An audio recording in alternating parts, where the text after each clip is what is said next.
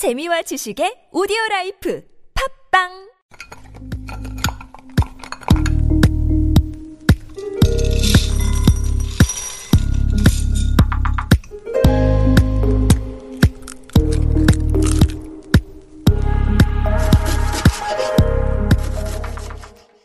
Hello, hello. My name is Matthew Chung. Welcome back to Super Radio. This is Korean Delicacy on TBS EFM 101.3. I've been a chef now for over 12 years, cooking all around the world, and Korean Delicacy is all about those most delicious things to come out of Korea. Every week, we like to do a segment we call Beginner, Intermediate, Pro, where we break down an element of Korean cuisine for all levels of expertise. Whether you're coming in knowing nothing, being a little familiar, or even deeply knowledgeable of the subject at hand, we're here to share what we know. This week's episode Stocks and Broths. So, when we talk about stock, we're also talking about making a broth, but what's the difference? For that, we start with our beginner level, talking about stocks, broths, and soup bases that are the simplest. So simple, some of them don't even require any cooking. But first, what exactly is a stock? At the very heart of it, stocks and broths and bouillon are almost all interchangeable, to a degree. A stock is essentially a liquid that you use to cook the base of a soup, stew, or a sauce, and this forms the basis for many cuisines around the world, Korean included.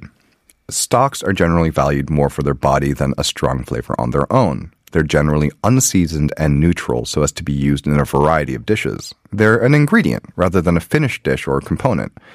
A typical use case for stock in French cuisine would be this. A piece of meat is roasted in a pan once an order comes in. Once the meat has finished cooking, it's set on a rack to rest for a few minutes, during which time a ladleful of stock is poured into the pan, coming to a rapid boil and concentrating quickly. All the little brown bits that have stuck to the pan have come loose and have dissolved into the stock, and eventually you have this glossy, thick sauce. This is a process known as deglazing, and it's those bits of meat that have stuck to the pan, along with any wine, butter, vegetables, herbs, or cream you've added along with it, that form the basis of the flavor of the sauce, with the stock creating the thick richness that coats the meat. Broths, on the other hand, are seasoned and finished. They're fully flavored and a major part of the dish. You would eat a broth on its own, but a stock on its own would be rather bland. So this leads me to the question Milk and cereal, is that a broth? Or is it a sauce? Or even a beverage? And this is a silly question I like to ask people. For the record, I don't think there's a single right answer. Rather, it's more of a personality test of sorts, one that I feel is more enlightening than a horoscope or the Myers Briggs. Personally, I think it's a sauce, but that's because I'm weird and I prefer to eat my cereal dry or with yogurt. But email us or send us a DM to let us know what you're thinking. But this is just one cuisine's approach to stock. It's something that's used all around the world and it's handled differently from cuisine to cuisine. In Korean cuisine, the line between stocks and broths is a little bit more blurred, but we'll see examples of these neutral foundational stocks in our intermediate and advanced levels later on in the show. So, with that very pedantic explanation of stocks out of the way, maybe we can begin our uh, discussion on Korean stocks and broths. The simple Korean broths are the ones that are made as you create a dish. Some of my favorite broths are simple vegetables that are simmered in water. And one that immediately comes to mind is 콩나물국, mung bean sprout soup. When you're picturing this clear, pale yellow bowl of bean sprout broth, don't think of it as bland, boring bean water. It's sweet and substantive. It's as flavorful as a light chicken stock. And once you've added a little chopped green chili and a tiny spoonful of salted preserved shrimp, it can stand up to any meat broth it comes up against. But this is not the simplest class of broths in Korea. The very, very simplest of these has to be dongchimi. It's made from making radish kimchi, and dongchimi comes from the word dong, meaning winter, and chimi, an older form of the word kimchi. At its very simplest, it's three ingredients mu, salt, and water. Modern versions will also include aromatics like green onion, ginger, onion, chili pepper, garlic, as well as sweet elements like sugar and apple. But the main stars of the show are water, salt, and radish. It's one of the easiest kimchis to make, and all you need is time to ferment. Nothing is heated or boiled, but instead you're creating flavor simply through letting bacteria do the work. And when used as a broth, it can be served on its own. The next time you have Korean barbecue and are served a bowl of dongchimi, make sure to drink a spoonful of the broth. It's clean, crisp, and refreshing. It's light without being bland. But it's an integral part of one of Korea's most famous dishes, naengmyeon. While most modern versions also include beef stock, it's still very easy to find places that use dongchimi only. And remember how I said that dongchimi referred to winter kimchi? If you've made the connection, then you might have realized that our famous ice cold noodles is actually a winter dish. But don't let that stop you from enjoying a refreshing bowl of naengmyeon in the summer. Sometimes it's the only way to get through the sweltering heat. We'll get into naengmyeon's status as Korea's winter soldier in its own episode later this season. So, to continue with simple broths, we have broths that are based on jang, Korea's holy trinity of fermented soybean. So just a quick recap. jang refers to gochujang, doenjang, ganjang, fermented red pepper paste, soybean paste, and soy sauce.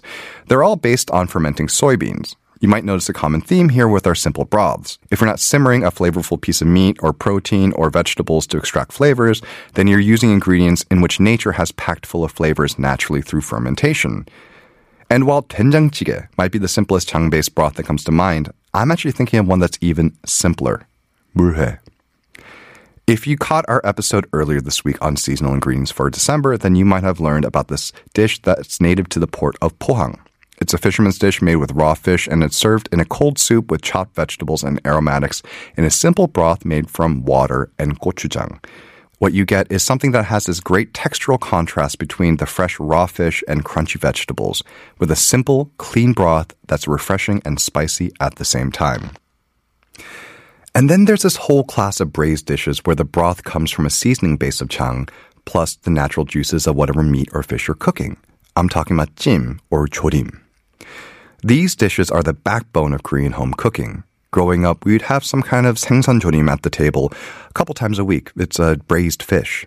Either as the main protein or as a side banchan, and unlike in, in a French restaurant where you might fillet your fish, take the bones with some leeks and some white wine and make a separate stock, in Korea, you simmer the fish whole with intense flavors, strong aromatics like garlic or ginger, with soy sauce or gochujang.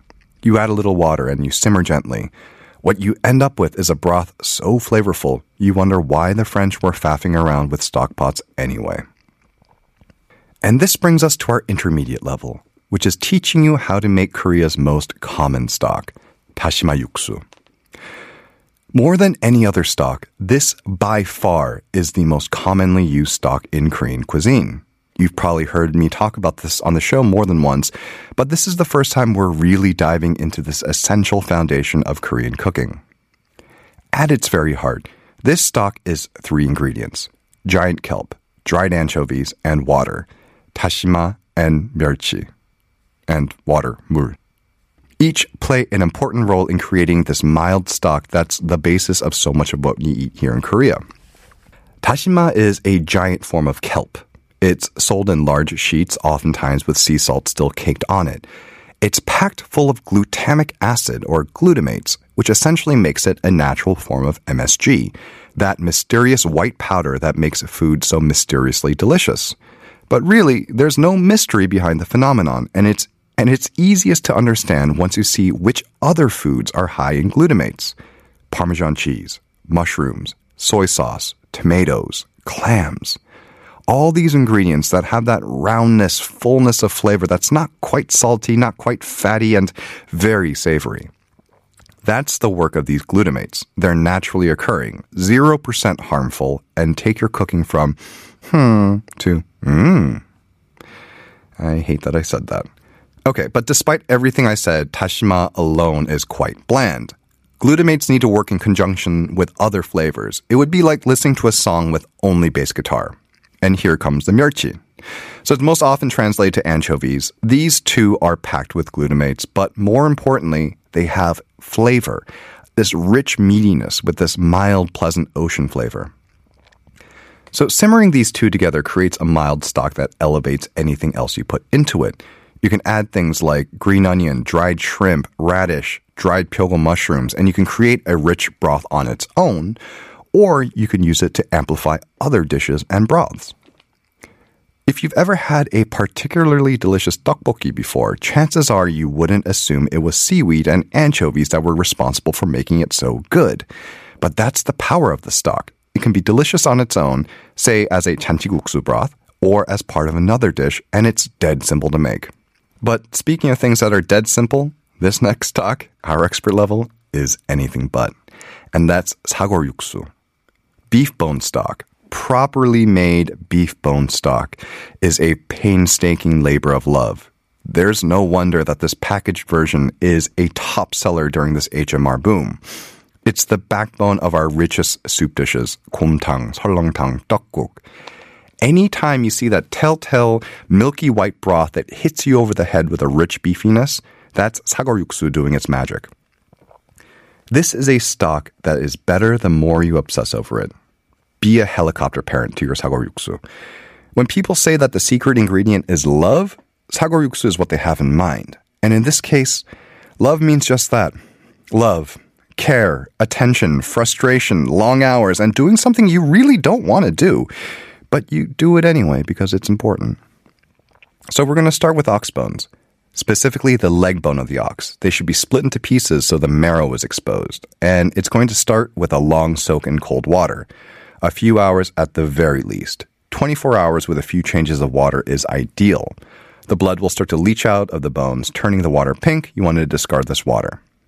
Once the bones have soaked, you're going to place all of the bones into a pot of cold water just enough to cover, and you're going to slowly bring it up to a boil. Once the bones have simmered for about 10 minutes or so, you're going to dump it all into a sink, scrub both your bones and the pot clean. Sure, you could place your bones in boiling water and give everything a quick rinse. You can even start the process out with some meat, but then it wouldn't be expert level, would it? So once you've repeated this two or three times until no more scum rises to the surface, you're going to simmer these bones for about 12 hours, topping off with more water as needed. When you're in the final stretch of cooking, let the stock reduce down to about half of the original amount of water. Finally, strain out the bones and let the stock cool slowly overnight. Remove the solidified fat cap on the top the next day. And now you're going to do it almost all over again, but this time with meat and vegetables. Again, you could boil the meat and vegetables along with the bone, but to really get the best possible flavor out of the stock, you're going to want to cook them separately. And that's why sagoryuksu is our expert level stock.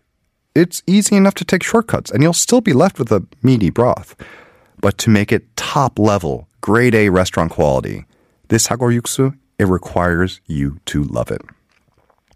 So that's our show. Thank you for listening to Korean Delicacy on Super Radio.